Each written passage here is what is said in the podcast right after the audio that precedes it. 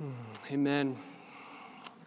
What a joy it is to be able to confess our need and our dependence upon God, knowing that He responds in grace to help us. That's why He sent His Spirit to be our helper. And we have help right now in these moments. If you have your copy of God's Word, and I trust that you do, go ahead and take it and turn with me to Daniel chapter 2. Daniel chapter 2. In Connecticut, at the Beinecke Rare Book Library on Yale University's campus, there is a garden, a sunken garden directly in front of the doors. It's meant to symbolize the universe. There's a large marble pyramid that stands in one corner, symbolizing time. There's another corner that has this huge circle donut shaped structure that's standing on its side that symbolizes energy. And in the third corner, there's a huge die that's perched on one tip, ready to topple over at any moment. And it symbolizes chance. So, time, energy, and chance. The whole design was meant to symbolize the worldview of modern man, a self existing universe that consists of time, energy, and chance. And we never know which way the die is going to fall. It could topple this way, that way, who knows? Chance is opaque. This is the worldview of whatever. We don't know. Is life as random as that structure is made us to think that it is? Is life random? Does everything exist by chance without any definite aim or purpose? If we're honest, you look around at the world and you would say, well, it certainly looks that way. There's a war going on as we speak. It certainly looks like there's no rhyme or reason for why that is happening, why that's continuing. There was a, an atrocity this last week, school shooting, where several children lost their lives. Where's the rhyme or reason behind this? Looks like evil is winning. Looks like righteousness is losing. And it feels like we are living out the worldview of whatever, that everything around us is just happening by chance. But we're here together today to remind each other that that is not true. That's not true. What we see going on around us is not happening by chance. It's not missing God's view of what's going on. God is not far off, wondering at how things will be fixed. How do you respond when difficult providences happen in your life? We tend to become troubled in troubling times. We tend to become afraid in fearful times. How do you respond? Maybe this last week there was something that happened in your life that God's hand of difficult providence brought something into your world and, and you had to respond. How did you respond? How will you respond?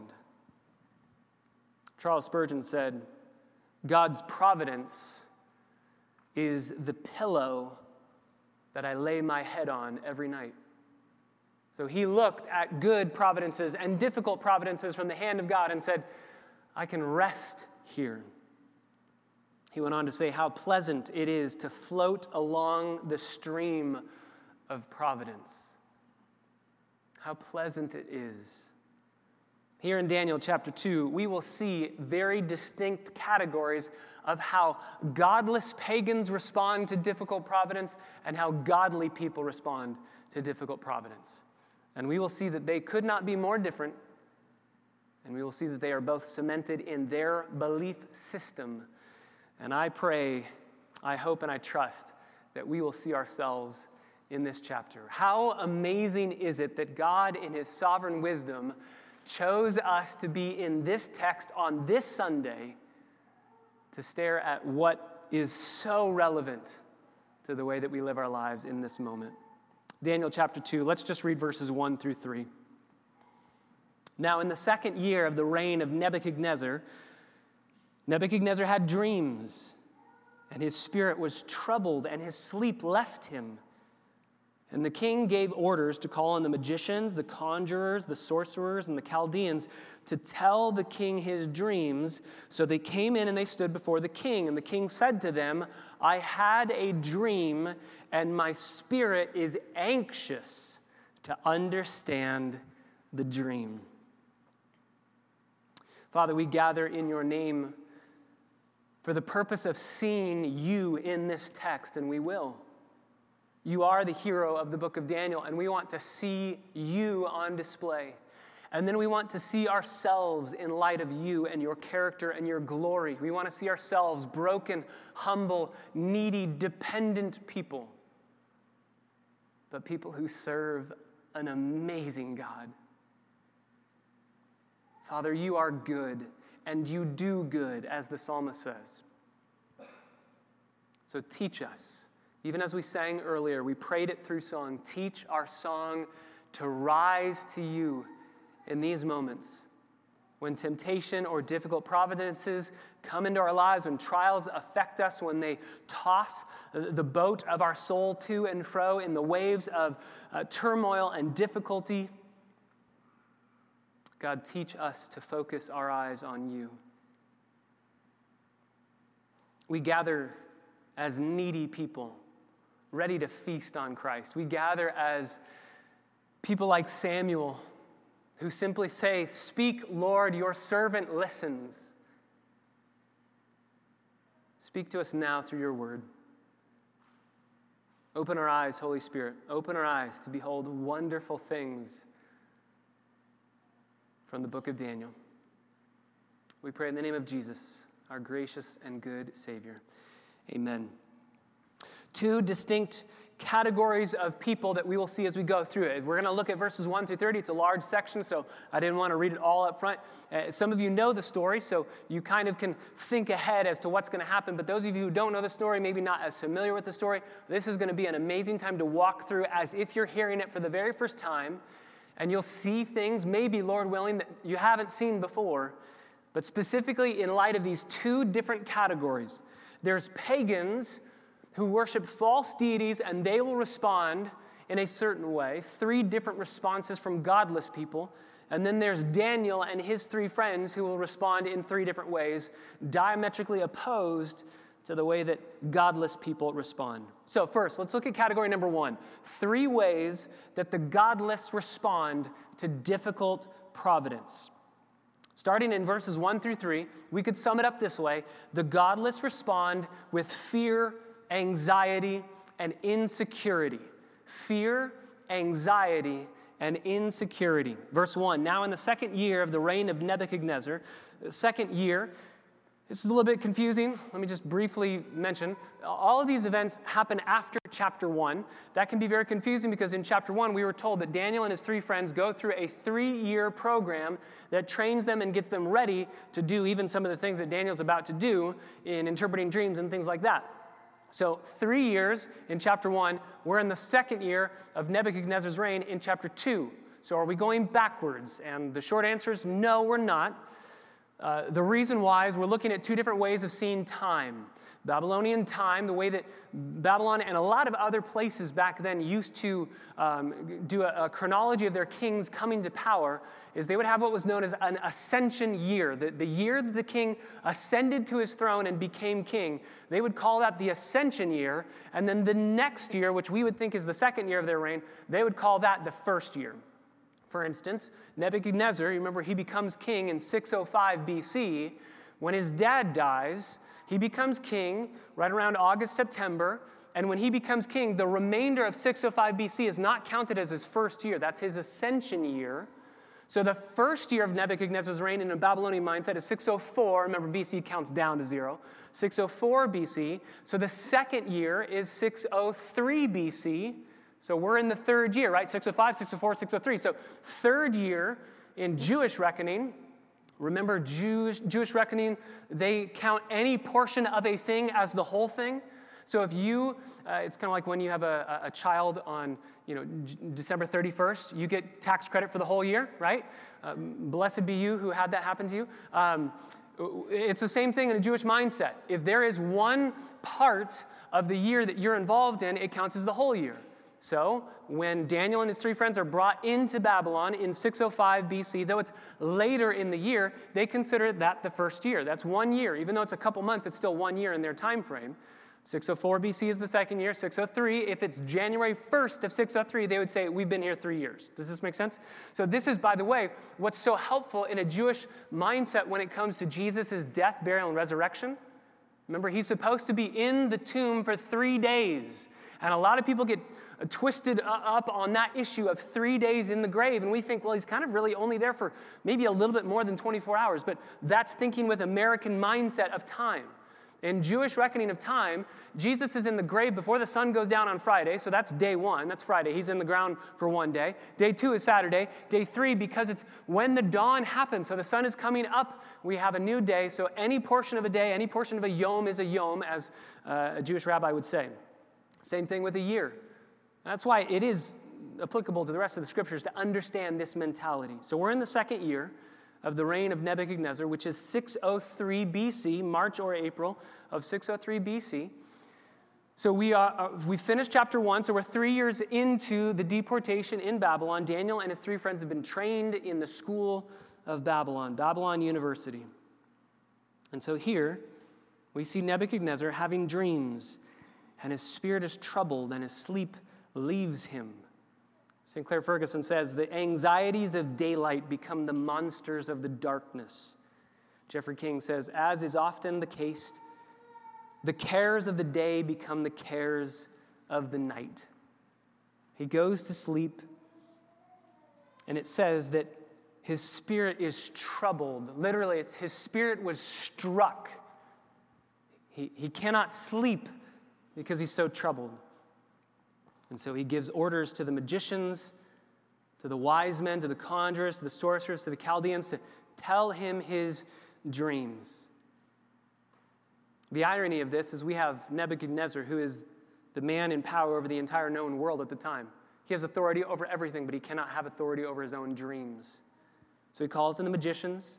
There's four uh, people groups in this list in verse 2 magicians. Uh, the root word for the, the word magician is a word for a stylus or a pen.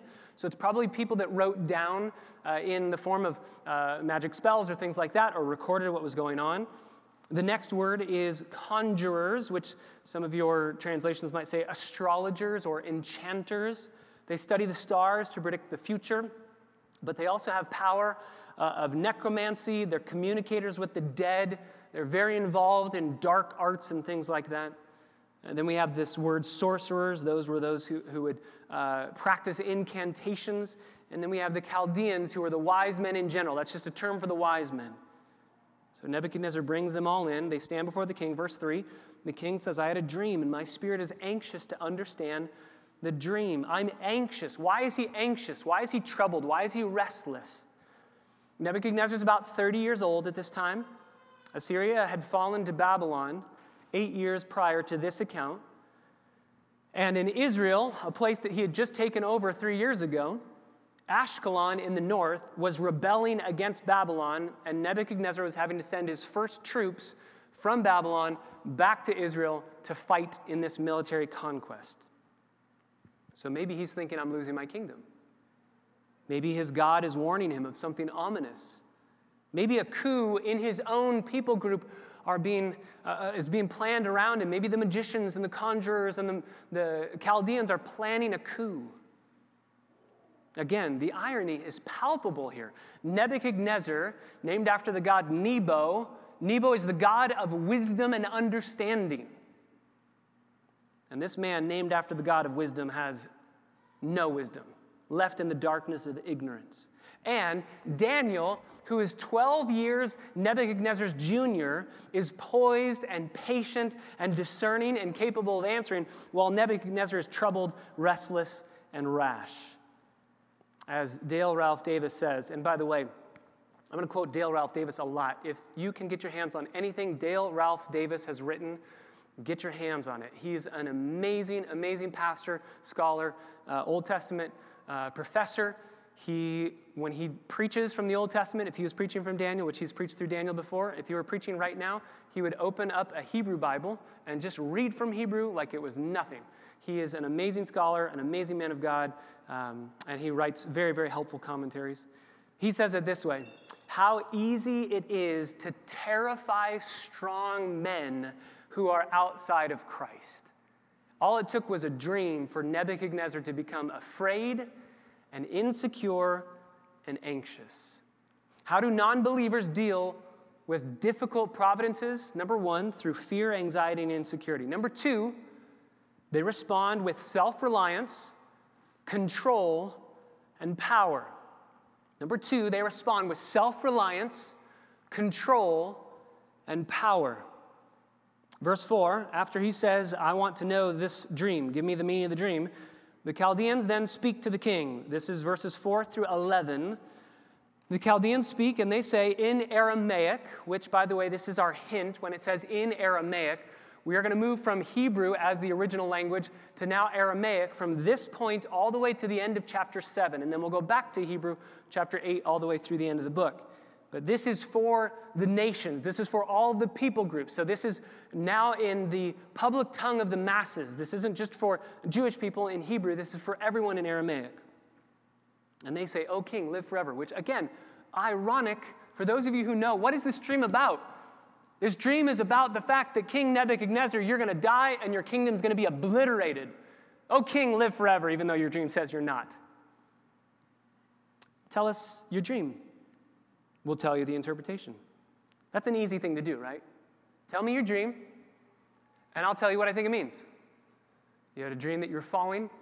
You've ever had that dream? I'm just falling, and I wake up in my bed, ugh, and you fall. You, you never actually hit the ground. You know what? I think that I think that that dream probably means that something wrong is going on in your life and you feel like you're out of control and you just feel like you can't get a grip because your feet aren't standing on solid ground. See, I could be one of these people, right? And so they do that. Tell us your dream and we'll tell you what it means. Nebuchadnezzar replies, No. This is too important, and I know that you can play tricks on me like that. So he says, The command from me is firm. If you do not make known to me the dream and its interpretation, you will be torn limb from limb, and your houses will be made a rubbish heap. The command from me is firm. Uh, maybe some of your translations uh, might say, the command is, or, or, it has gone from my mind. Some people would say that uh, this is a reference to the dream having left his mind. So Nebuchadnezzar doesn't remember the dream. That's actually a, a very bad translation of that Aramaic text. So it doesn't mean that the dream has gone from my mind. It literally means the command from me has gone forth. It's firm. You cannot r- uh, challenge this command. But that does bring up the question does Nebuchadnezzar remember his dream? Or has he forgotten it? Which I'll tell you right off the bat, I don't know. I don't think the Bible gives us enough information to, to say so. It would seem that if Nebuchadnezzar completely forgot it and everyone knew that he completely forgot it, that the wise men would have at least taken a shot at giving some form of an interpretation, right? If Nebuchadnezzar says, I don't remember anything about it, and I'm terrified and I wish I remembered, I wish I knew, but I can't remember anything that I dreamt, they would have said, Well, I think you dreamt something to the effect of clouds and you were scared and, and then you woke up, right? Boom, there you go. I remember your dream. So it seems like the fact that they're not making any conjectures about it makes me think that he does remember it. At the same time, if Nebuchadnezzar remembered the dream, why didn't he tell it to them? Because he's so terrified of what's going on, wouldn't he have said, You need to know it because I desperately need to know the meaning? Now, maybe he's terrified that they themselves are planning the coup that's going to destroy the statue of himself in the dream. So maybe that's why he's not volunteering it. I don't know. I don't know if he knows it or doesn't know it. What we do know, without a shadow of a doubt, is he's a very angry man right now. And he says, My word is firm. You tell me my dream, and you tell me the meaning. And if you do not, I will, quote, tear you limb from limb, and your houses will be made a rubbish heap, or some of your translations might say, a dung pile. That's literally what they would do. They would kill you in very bad ways, and then they would turn your house, they would raze your house, and then they would turn it into a manure pile and a trash heap. But at the same time, while Nebuchadnezzar is extremely harsh, he's also extremely generous. Verse 6 If you do declare the dream and its interpretation, you'll receive from me gifts and a reward and great honor. So declare to me the dream and its interpretation. Verse 7 The wise men say, We can't do that. Please tell us the dream. We'll tell you the meaning, but tell us the dream. We can't read your mind. We don't know what you dreamt. And he responds in verse 8 I know for certain that you are, my Bible says, bargaining for time. Literally in Aramaic, it's buying time. How cool is it that one of our expressions that we use today comes from an Aramaic phrase used over 2,500 years ago? You're just buying time. You're stalling. I know what you're doing.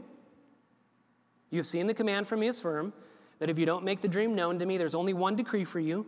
You have agreed together to speak lying and corrupt words before me until the situation is changed. Therefore, tell me the dream, that I may know that you can declare to me its interpretation. Tell me now. This is why I say, godless men, when they are uh, struck with a, a difficult providence, they first respond with fear, anxiety, and insecurity, and then they respond with, How can I fix this? Nebuchadnezzar says, We can fix this. You can fix this. Tell me what's going on. And verse 10, the wise men say, We can't fix it. The Chaldeans answered the king and they said, Listen to their words. This is amazing. There is not a man on earth who could declare the matter for the king inasmuch as no great king or ruler has ever asked anything like this of any magician, conjurer, or Chaldean. Moreover, the thing which the king commands is difficult, and there is no one else who could declare it to the king except gods, whose dwelling place is not with mortal flesh. How true is that statement? They are setting up Daniel. They're just putting the T on the T ball for Daniel just to hit a home run when he gets the, the meaning of the dream, right? Because then he's going to say, I didn't do this, God did this, just like your wise men said. Only God can do this. Only God can do this. God can move in the ungodly to say things like this that are true. God can move in the king's heart, Proverbs 21, verse 1, like channels of water in the hand of the Lord. The king's heart just you can take your hand and you can move the water this way or move the water that way, however you move the water. That's the king's heart. He can move it wherever he wants. What the Chaldeans are saying in verses 10 through 11 is a genuine confession to the failure of paganism. Paganism, as Dale Ralph Davis says, is nothing but a religious cul de sac. It can give no sure word from the outside. By contrast, then, in, and in light of the whole chapter, he is saying that life is a dead end street without a God who discloses what the future holds. They are telling exiled Israel that there is no need to be awed by paganism despite its trappings and splendor because it is nothing but empty and dark. So the wise men said, We can't do it. And specifically, they say, No man can do this, only the gods. So, Nebuchadnezzar, if you can't do this, you're just a man, you're not God. You're just a man, you're not God. And that leads to point number three.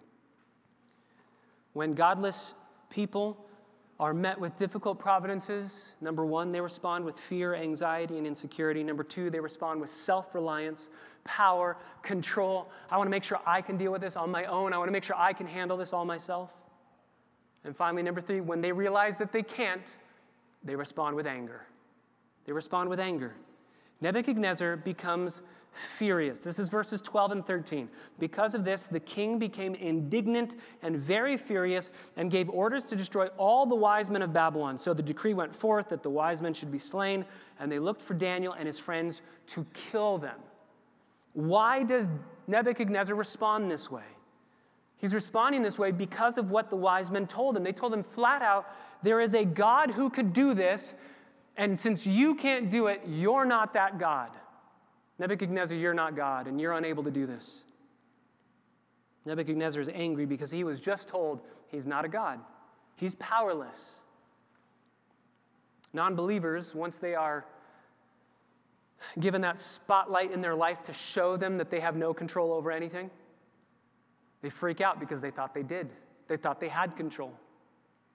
Believers look at it and go, We knew that control was all an illusion. We have no control of anything. So when that spotlight hits and it says, You're out of control, you have no control, we go, We knew that. Not a surprise to us. Nebuchadnezzar becomes furious. His response is that of the German philosopher Friedrich Nietzsche, who said, If there is a God, how can I bear not to be that God? If there is a God, I want to be him. And if I can't be him, I'm going to get angry. That's the real issue here with Nebuchadnezzar. He didn't like, deep down, that he knew he wasn't in control. And sometimes it's not anger, sometimes it's depression, despair, sometimes it's despondency, sometimes it's giving up altogether. But this is the way that non believers deal as a pattern. Maybe you're here this morning and you would say, I struggle with those things. I believe in Christ. I follow him. I've submitted my life to him. He is Lord over my life. But I still struggle with those things. And I would say, Amen and amen. We all do. I'm saying that this is the pattern, not just uh, you struggle with it here and there, but this is the pattern of non believers. The pattern of non believers is fear, anxiety, insecurity, self reliance, self dependence, a sense of I have control over everything and I have power over everything. And when you realize you don't, you become angry. In contrast to that, we have three ways that the godly respond. Three ways that the godly respond. And it's very simple to see these three ways. I can give them to you right now. Godly respond with patience, with prayer, and with praise. The godly, when faced with difficult providences, the godly respond with patience, with prayer, and with praise. Let's look at number one patience. This is verses 14 through 16. Then Daniel re- replied with discretion and discernment to Arioch, the captain of the king's bodyguard. He responds with discretion and discernment. He knows that difficult providence comes from the hand of a loving God. You can focus on difficulties or you can focus on the God behind the difficulties. Spurgeon says, Goodness is the bud of which providence is the flower. Every providence, good or bad, comes from the hand of God, that bud of goodness. So, where unbelievers would respond with threats and anger, Daniel responds with patience, prudence, and poise. He responds with no panic no sense of urgency. He responds with discretion and discernment. Verse 14 says, Discretion comes from a word, a root word that means counsel. So, discretion, having discretion, is acting as if you were given godly counsel. And then discernment comes from a Greek, uh, uh, Aramaic root word for a tasty, something that's delicious and tasty. So you respond in a tasteful way. This is appropriate. It's not, it's not sour, it's not biting, it's a tasteful. So Daniel's responding with wisdom, looking as if he had been given much godly counsel, and then with a, a tasteful spirit. He responds to Arioch, the captain of the king's bodyguard. Some of your Bibles might say the, the chief executioner. That comes from what his name comes from. His name comes from an Aramaic word that means to kill. I don't know why your parents would name you that. I mean, maybe he wants, they want him to be some mighty warrior. Or maybe the pain was just so great in childbirth that his mom said, You're killing me. And dad said, That's his name. And there you go. Arioch comes in. This is the first, by the way, of which Daniel and his friends are hearing of this. Knock on the door. Yes, it's Arioch. I need to kill you. What? Time out. What is going on? But Daniel just says, um, after hearing from Arioch, verse 15, what's the reason that the decree is so urgent? Why is there such urgency here? Where's the dream going? Is the dream going somewhere? Why can't we just relax? Uh, the word urgent comes from a word for harsh. Why is this such a harsh decree? It doesn't seem like this fits what just happened. He had a dream, he doesn't like the dream, and now he's going to killing people. This escalated very quickly. And Arioch listens to him. Uh, why does Arioch listen to Daniel? Why does Arioch listen to him? Because of Daniel's character and his reputation in chapter 1. Arioch informs Daniel about the matter. Verse 16 Daniel goes and requests of the king himself that he would give him time in order that he might declare the interpretation to the king. Daniel's asking for more time. Can I just tell you, this is a good principle for living life. it's always good to ask for more time. It's always good to just say, I need to think about that. I need to get back to you later. Just press pause and think about it. What Daniel's really doing here, if we can say it this way, he's giving God a chance to work these things out. Before, da- before Daniel jumps in and says, Let me fix the problem, he says, Can we just give God a chance to fix the problem? Can we just let God fix this problem? How often, when you are met with a difficult providence, do you say, All right, I got to figure out how to solve this? Daniel says, Hey, before we figure this out, let's take it to God and let God figure it out. In the Old Testament, we have examples of this. Hezekiah, you remember he was uh, king of Judah. He had a deadly illness. He was going to die. He was on his deathbed, and he said, Can we go to God? He doesn't go to the doctors. He says, Can we go to God? And he lives. King Asa is kind of the opposite of that. He has a foot problem, not going to die from it. And he doesn't go to God. He goes to the doctors, relying on himself, doesn't like God, doesn't want to go to God, and he ends up dying from this foot problem. Now, I'm not saying that you should put off going to the doctor. What I am saying is, as you are going to the doctor, make sure you've gone to God first. Give it to God. Also, look at Daniel's amazing faith. He just waltzes into the king's presence. Hey, king, hi, Neb. I have a question. Heard you're trying to kill us. Can I ask? What is this faith based on? I think it's based on chapter one. He had asked a request in chapter one, right? Hey, can we not eat that food? Can we change our diet? And they said yes, and it worked out well. So I think he's doing what David's going to do when he's going to fight Goliath. Remember David fighting Goliath? David says, I know I can take this guy. Why? Because I fought the, the lions and the bears. I've protected the sheep. I've defended the sheep from all of these enemies, and God will give me the ability to do that here. He's going back to, both David and Daniel are going back to their past, and they're saying, I have seen God's faithfulness in the past, and I know He's going to be faithful in the present. That's why David wrote Psalm 23. You remember Psalm 23 the Lord is my shepherd. I'm not, I'm not going to want, I have nothing that I need that I'm lacking. He makes me lie down in green pastures. He leads me beside quiet waters. He restores my soul. He guides me in paths of righteousness for his name's sake. That's what he's done. I know that's what he does because that's what he's done. I've seen it.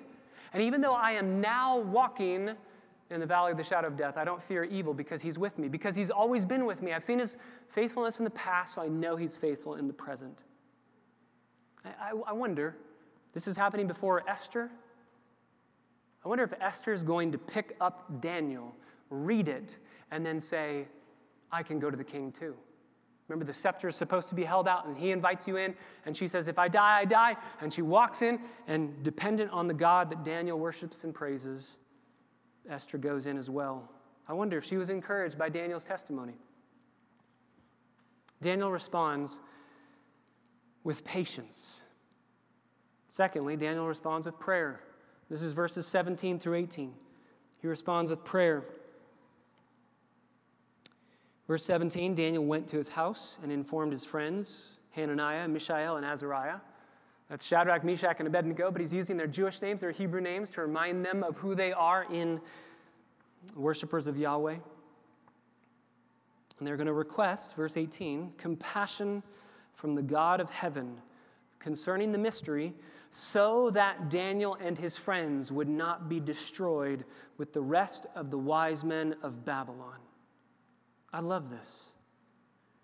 He could have prayed alone, but Daniel says we need to pray together.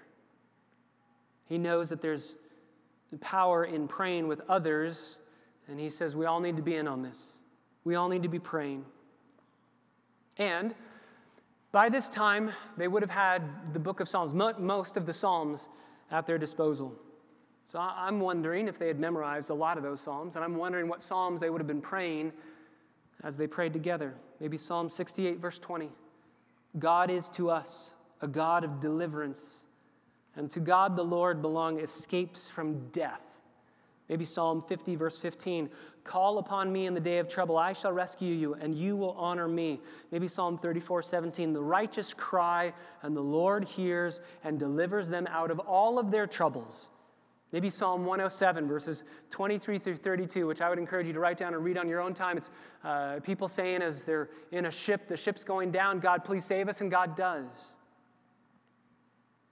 They respond and they plead with God to request compassion, verse 18, from the God of heaven. That, by the way, is another ironic statement because the religious superstitions of the Babylonians was that the stars and the heavens dictated what was going on. And so Daniel's saying the God above the heavens, the God who owns those stars, and calls them all by name. They, they plead for life. Notice they're not wanting to be martyrs here. It's okay to say, God, I don't want to die. And they also say, God, please help our friends who are pagans, godless pagans. Please help them not to die as well. So they pray. Verse 19 the mystery is revealed to Daniel in a night vision. This gives us two possibilities of what's going on here. Either they pray together for a while, they go to bed, and Daniel receives a dream, or as they're praying in the night, God gives them a vision. I think it's probably the latter because it's the word for vision, not the word for dream. The word for dream was used earlier in the chapter. This is a word for vision. So I'm guessing as they're praying together, God gives them a vision. And God gives them a vision of the dream and its meaning that we'll look at, Lord willing, next week. But notice they go right to prayer. They go right to prayer. A commentator by the name of D. Duke says almost everyone believes that prayer is important, but there's a difference between believing that prayer is important and believing it is essential. Essential means that there are things that will not happen without prayer. Do you believe that? Daniel and his friends believe that there are things that will not happen if we don't take this to the Lord. So they pray. Daniel and his three friends respond number one, with patience, number two, with praying, and finally, number three, with praise. Finally, number three, with praise. After being so filled with poise, and by the way, you will search in vain through the whole book of Daniel to find any one of God's people responding aggressively, angry, or condescendingly to any pagan. You never see it in Daniel. Again, a window into how we should respond to our own governing authorities. You never see them with any sense of condescending, aggressive, angry. No, it's patient. It's discerning it's patient. And as they live out patience with their leaders and they pray, God answers. And they respond, number three, with praise. They respond, number three, with praise. God answers. Verse 19 the mystery is revealed to Daniel in a night vision. God answers their prayer. He tells them what the dream is. By the way, God always answers. If you are a believer in Jesus Christ, God will always answer you. God will hear you, uh, unless you are a husband who is not uh, walking in an understanding way with your wife. God will always hear you, and He will always answer. And biblically, according to Psalm 84:11, I believe that we can say without a shadow of a doubt, if you are a believer in Jesus Christ, and you are walking faithfully with the Lord and you ask Him for something, He will always give you what you're asking for or something better. Psalm 84 11. The Lord is a sun and a shield. He gives grace and glory, and no good thing does he withhold from those who walk uprightly. So if you're walking uprightly and you ask him for something, and it's a good thing, and you have to qualify what good means. Good in our minds means easy, fun, enjoyable, and not hard. That's not what good means in God's mind. Good in God's mind means most glorifying to Him and most conforming you into the image of Christ, which almost always involves a chiseling away of your soul and your character, because you and I don't look like Jesus. And so we need hard providences to chisel away those areas that don't look like him. So when we pray, He will either say, Yes, that's a good thing that will bring me glory and will bring you good and will conform you to the image of Christ. So here you can have that. Or he will say, No, but I will give you something better. Again, better in our mind, we would think something easier, something more fun. He would say, No, another trial, another difficult providence, something challenging that you are going to come to your wits' end because of this issue, but I'm giving it to you as a good gift. God loves to give his kids gifts that knock out any sense of foundation of self reliance under ourselves. God loves doing that because he loves us. So they cry out to him and they say, Would you please answer? And he answers by giving them the, the interpretation of the dream, the dream itself and the interpretation. And the story would flow really nicely if immediately after verse 19 we just go to verse 24. There's no real need for this praise. But Daniel's not in a hurry. He wasn't in a hurry at the beginning. Hey, what's the hurry, right? That's what Daniel was saying. Arioch, why are we hurrying here? And once he receives the interpretation, I just, I wonder. Shadrach, Meshach, and Abednego, Hananiah, Mishael, and Azariah hanging out with Daniel. They're all praying. Daniel says, I got it. Maybe they write it down so they don't forget. And one of those guys says, Let's go, let's go, come on, let's go. And Daniel says, Hang on, we need to say thank you. And I just wonder in sanctified imagination if one of those three friends goes, mm, can, we, can we praise as we're running? Can we, can we save it till later? How about we just praise in front of King Nebuchadnezzar? How about we get there, we give him the interpretation, and we praise God then because they're trying to kill us. Let's hurry up and do this. Daniel says, No. I want to adore God because of what he's done. Sinclair Ferguson says the test of our spirituality does not lie only in the fervency of our prayers in times of crisis, but in the wholeheartedness of our worship when God acts in grace. We must not rush from our solution to the next item on the list. We got it, we figured it out, let's go.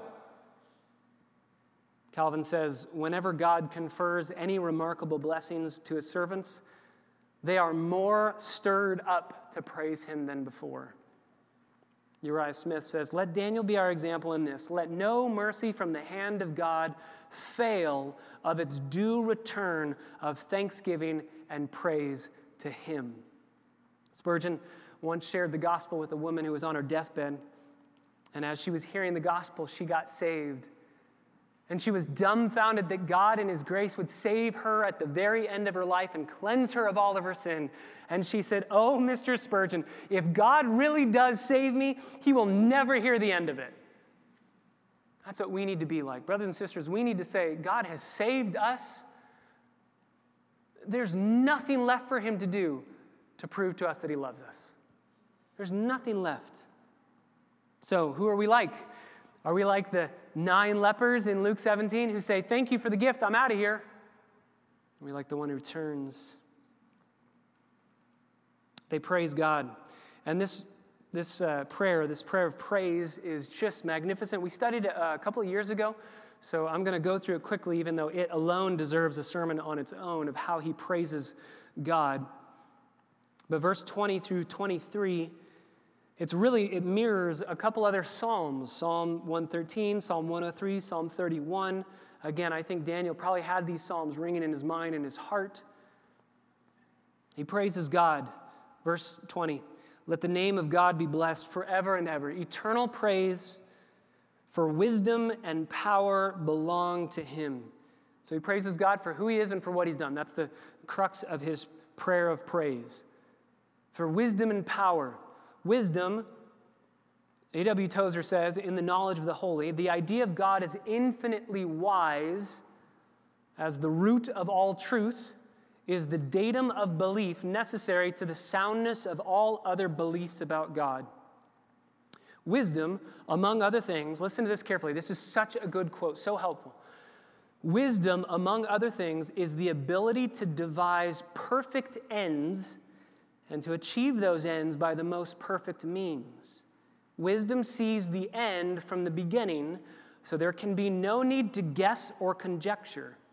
Wisdom sees everything in focus, each in proper relation to all, and is thus able to work toward predestined goals with flawless perfection and precision. All God's acts are done in perfect wisdom, first for his own glory, and then for the highest good of the greatest number for the longest amount of time.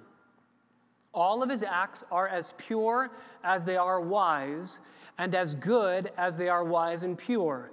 And not only could his acts not be better done, a better way to do them could never be imagined. That's what it means for God to be a wise God. And not only is God a wise God, but He's a powerful God. Power just means He's able to carry out the right decisions of His wisdom. So He's wise and powerful, and that's why Daniel praises Him. Verse 21 It is He who changes the times and the epochs. He removes kings and establishes kings. He gives wisdom to wise men and knowledge to men of understanding. He's the one who graciously gifts these things. It is He, verse 22, who reveals the profound and hidden things. Profound, those are things unable to be known by humans. Hidden things, those are things hidden from our understanding, namely, in this case, the dream and its interpretation. I love the next part of verse 22. He knows what is in the darkness, and the light dwells with him. He knows what is in the darkness. That means two things. Number one, that means he knows what is hidden and revealed, but he also knows what is happening in the darkness, in the evil, in the bad. He doesn't dwell in it, right? He dwells in the light, and darkness has no dwelling with him. But he knows about the darkness. He doesn't dwell in darkness, he dwells in the light because he himself is light. But he sees it, he knows it, he's familiar with it, he, he understands the darkness. Brothers and sisters, that means that God knows the evil that's happening. And He knows why it's happening, and He knows how to redeem it. When we look on the outside and we say, This has no redemptive value whatsoever, God says, I see the darkness, and I can redeem it. It is He who reveals, verse 20 uh, two, he reveals the hidden things. He knows what's in the darkness. The light dwells with him. Verse 23 To you, O God of my fathers, that's a, again a remembrance of God's faithfulness. You are faithful to Abraham, Isaac, and Jacob. You've been faithful through and through. And I give you praise. You've given me wisdom and power. Even now, you have made known to me what we requested of you. You made known to me what, plural, we requested of you. He brings in his friends. You've made known to us the king's matter. Daniel doesn't attribute to his own prayers any special efficacy. He's not saying, Thank you, because I'm awesome and I'm the one who figured this out. He could have taken all the glory for himself, but he knows this isn't of me. This is all of God. So he brings in his friends with him. He praises. And you might think, well, yeah, of course he's praising because Daniel and his friends got what they wanted. Everything goes well for them. Of course they're going to praise.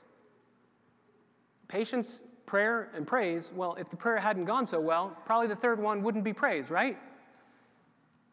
I would say, no, I think they still would have praised, and I think we could see it in the book of Daniel. Fire furnace that we're going to look at in a few weeks. Lion's den, I'm still going to praise the Lord. Do whatever you want to do with me, I'm still going to praise.